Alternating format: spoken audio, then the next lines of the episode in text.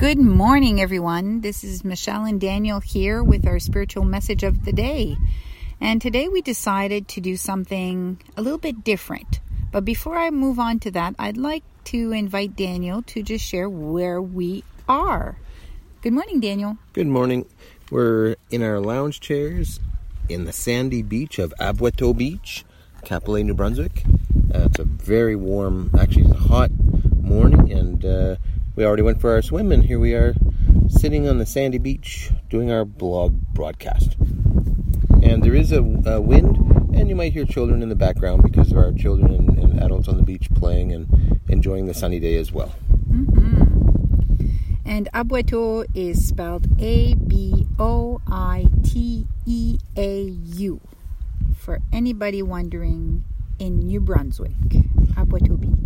Awesome. So today the podcast is going to be focused on three little words that many times, uh, perhaps a lot of us would actually ask ourselves those three little words or question. And the other thing is that there have been many people who have written about these three little words or who have shared it in their conference, their speeches, etc. These three little words are I am enough. I am enough. Hmm. What does that look like and what does that mean for you? I am enough. Sounds simple, just three little words. I'm going to ask Daniel to share with us what those three little words mean for him. I am enough. Well, what I hear is that it is directly me, just me. I am, that's present. So it's uh, right now, enough means I am the I'm, I'm everything I need to be right now. I am enough. I am I am enough. Hmm. I am enough for me is that I am made in that miraculous way. Again, every human, all nature being miraculous. Being a human, I have the ability to think, problem solve, uh, uh, speak, communicate with all other humans, and it's it's so miraculous, really, everything Mm. about it. Being enough means more than just that little word enough. You know, sometimes, oh, that's enough milk. Oh, that's enough uh, sugar in my cereal. Or that's enough of something. And I believe that the word enough is almost used at times as though just barely what is needed to have or to be in existence of. I don't know if that makes any sense to you. Yeah, I, I like what you're saying, and it's actually put into my mind that um, that's more than enough, uh, that's just enough, or that's not enough.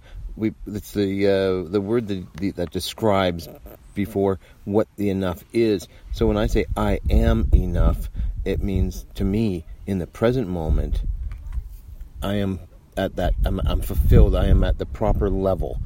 I am enough. Mm. I, so we found a, a beautiful little um, place on the internet here. We did a little bit of research to find some scripture that supported that concept. And uh, there was a couple that started a blog uh, a few years ago, podcast and blog, and it's called Walk in Love. And they have 10 beautiful scripture verses that support the concept of I am enough. But I'm going to say this I believe that it's more than enough. I truly believe that if I look at the concept of the miracle of life and my freedom to be who I am and to walk in the light and in, love and in kindness and in peace, that it's way more than what our society has perhaps put on as a connotation to the with the word enough. Hmm. I believe it's much more. And my brother in law shared that with me yesterday the concept of connotations. So the definition for enough is specific, but the connotation includes the feelings, the emotions, the the baggage that I bring in, the good baggage, bad baggage, whatever, who I am, my programming, myself, my experiences. So I put a connotation on what that word enough means. So I'm going to invite Daniel to read maybe just read one or two and we'll kind of take it from there. Psalms 139, 13 to 16. For you created my inmost being. You knit me together in my mother's womb. I praise you because I am fearfully and wonderfully made. Your works are wonderful. I know that full well. My frame was not hidden from you when I was made in the secret place, when I was woven together in the depths of the earth. Your eyes saw my unformed body. All the days ordained for me were written in your book before one of them even came to be. See that for me right away says, listen, I'm going to reiterate it. I'm going to share it again because this is so important to really grasp. I really feel it's important to grasp. I've grasped it and I feel it now at my core, and I'm hoping that uh, the listeners can grasp it and feel it at your core as well. So, listen, if all of your ancestors, ancestors, if one should have died or not been in existence before having been able to conceive your other relative, okay, so mom and dad having a child, that child ends up marrying and having a child with someone else, etc., etc., right? We all understand the genealogy tree. If one was not there, you and I would not be there within our tree of life or tree. Mm. One. Now, here's the next part. If my mother and father had not come together at the exact time, it would have been a different egg. It would have been a different sperm. And then that that's the second thing, which is very important to understand. Then the third miracle in all that is that even while that was happening, it had to be the exact sperm. A different one, a different swimmer would have been a different me, different person. Not a me, a different person. So the fact that all of those bring it to me, it creates me, that's incredible. Now let's go on to the fact that the fetus, you and I, survived for nine months or close to that. That's a miracle. And then on top of that, our early childhood, nothing happened. And that we are still alive today listening to this, however old you are, however old we are. Some might be 20, 30, 40, 50, 60, 70. And I'm still alive today. I'm 54. So that's a lot of miracles within the concept of my existence. So if I look at that and then I say, wow, I am enough. Oh, I am more than enough. Therefore, I live my life according to the best that I can, but I live it in freedom. Free to be me. That's important. That's awesome. What further with that, by reading this uh, section of the Bible, it tells me that I am meant to be. I am important.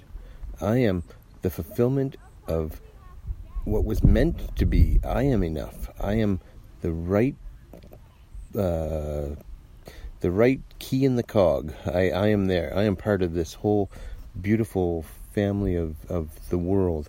And by being so, it's not an accident. I was meant to be here right now. That is so beautiful. And you know, we really want to share all the other verses, but I'm going to get Dan to just maybe share one more and then we're going to stop it there to give you a chance to maybe research it some more and see. For we are God's handiwork, created in Christ Jesus to do good works, which God prepared in advance for us to do. Ephesians 2:10. Hmm. When I read this, I'm not just a created being. I'm not just a uh, person here today that is just put together quickly and there I am. But it actually says God's handiwork. When I think of handiwork, I think of my mom's crocheting and knitting.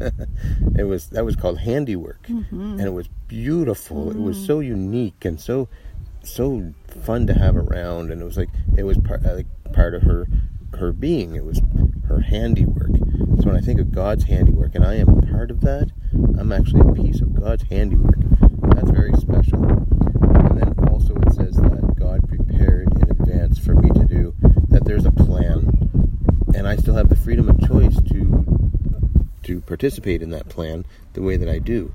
But just to know that there was a plan for me, that makes it.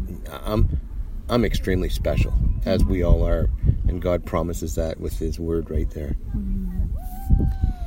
I love that. I, I love all of that. So I think we're going to just leave it like this for our viewers.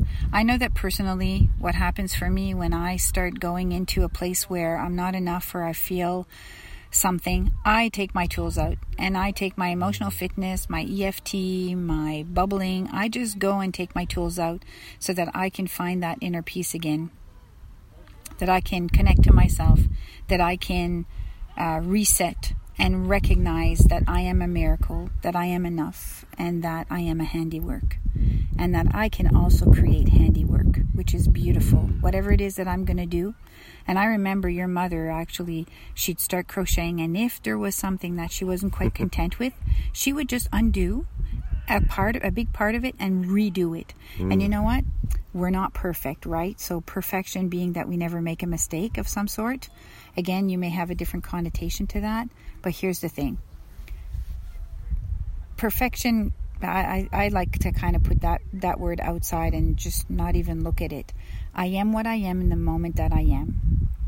If I do something, my handiwork, and there's a part of it that I want to redo, then I simply redo it. That's I am, it. I am enough. I'm enough. yeah. So we're going to leave you with those thoughts. We sure hope that they're a blessing to you, and we wish you a magnificent day. Thank you. Bye bye, Daniel. Bye bye. bye bye, everyone.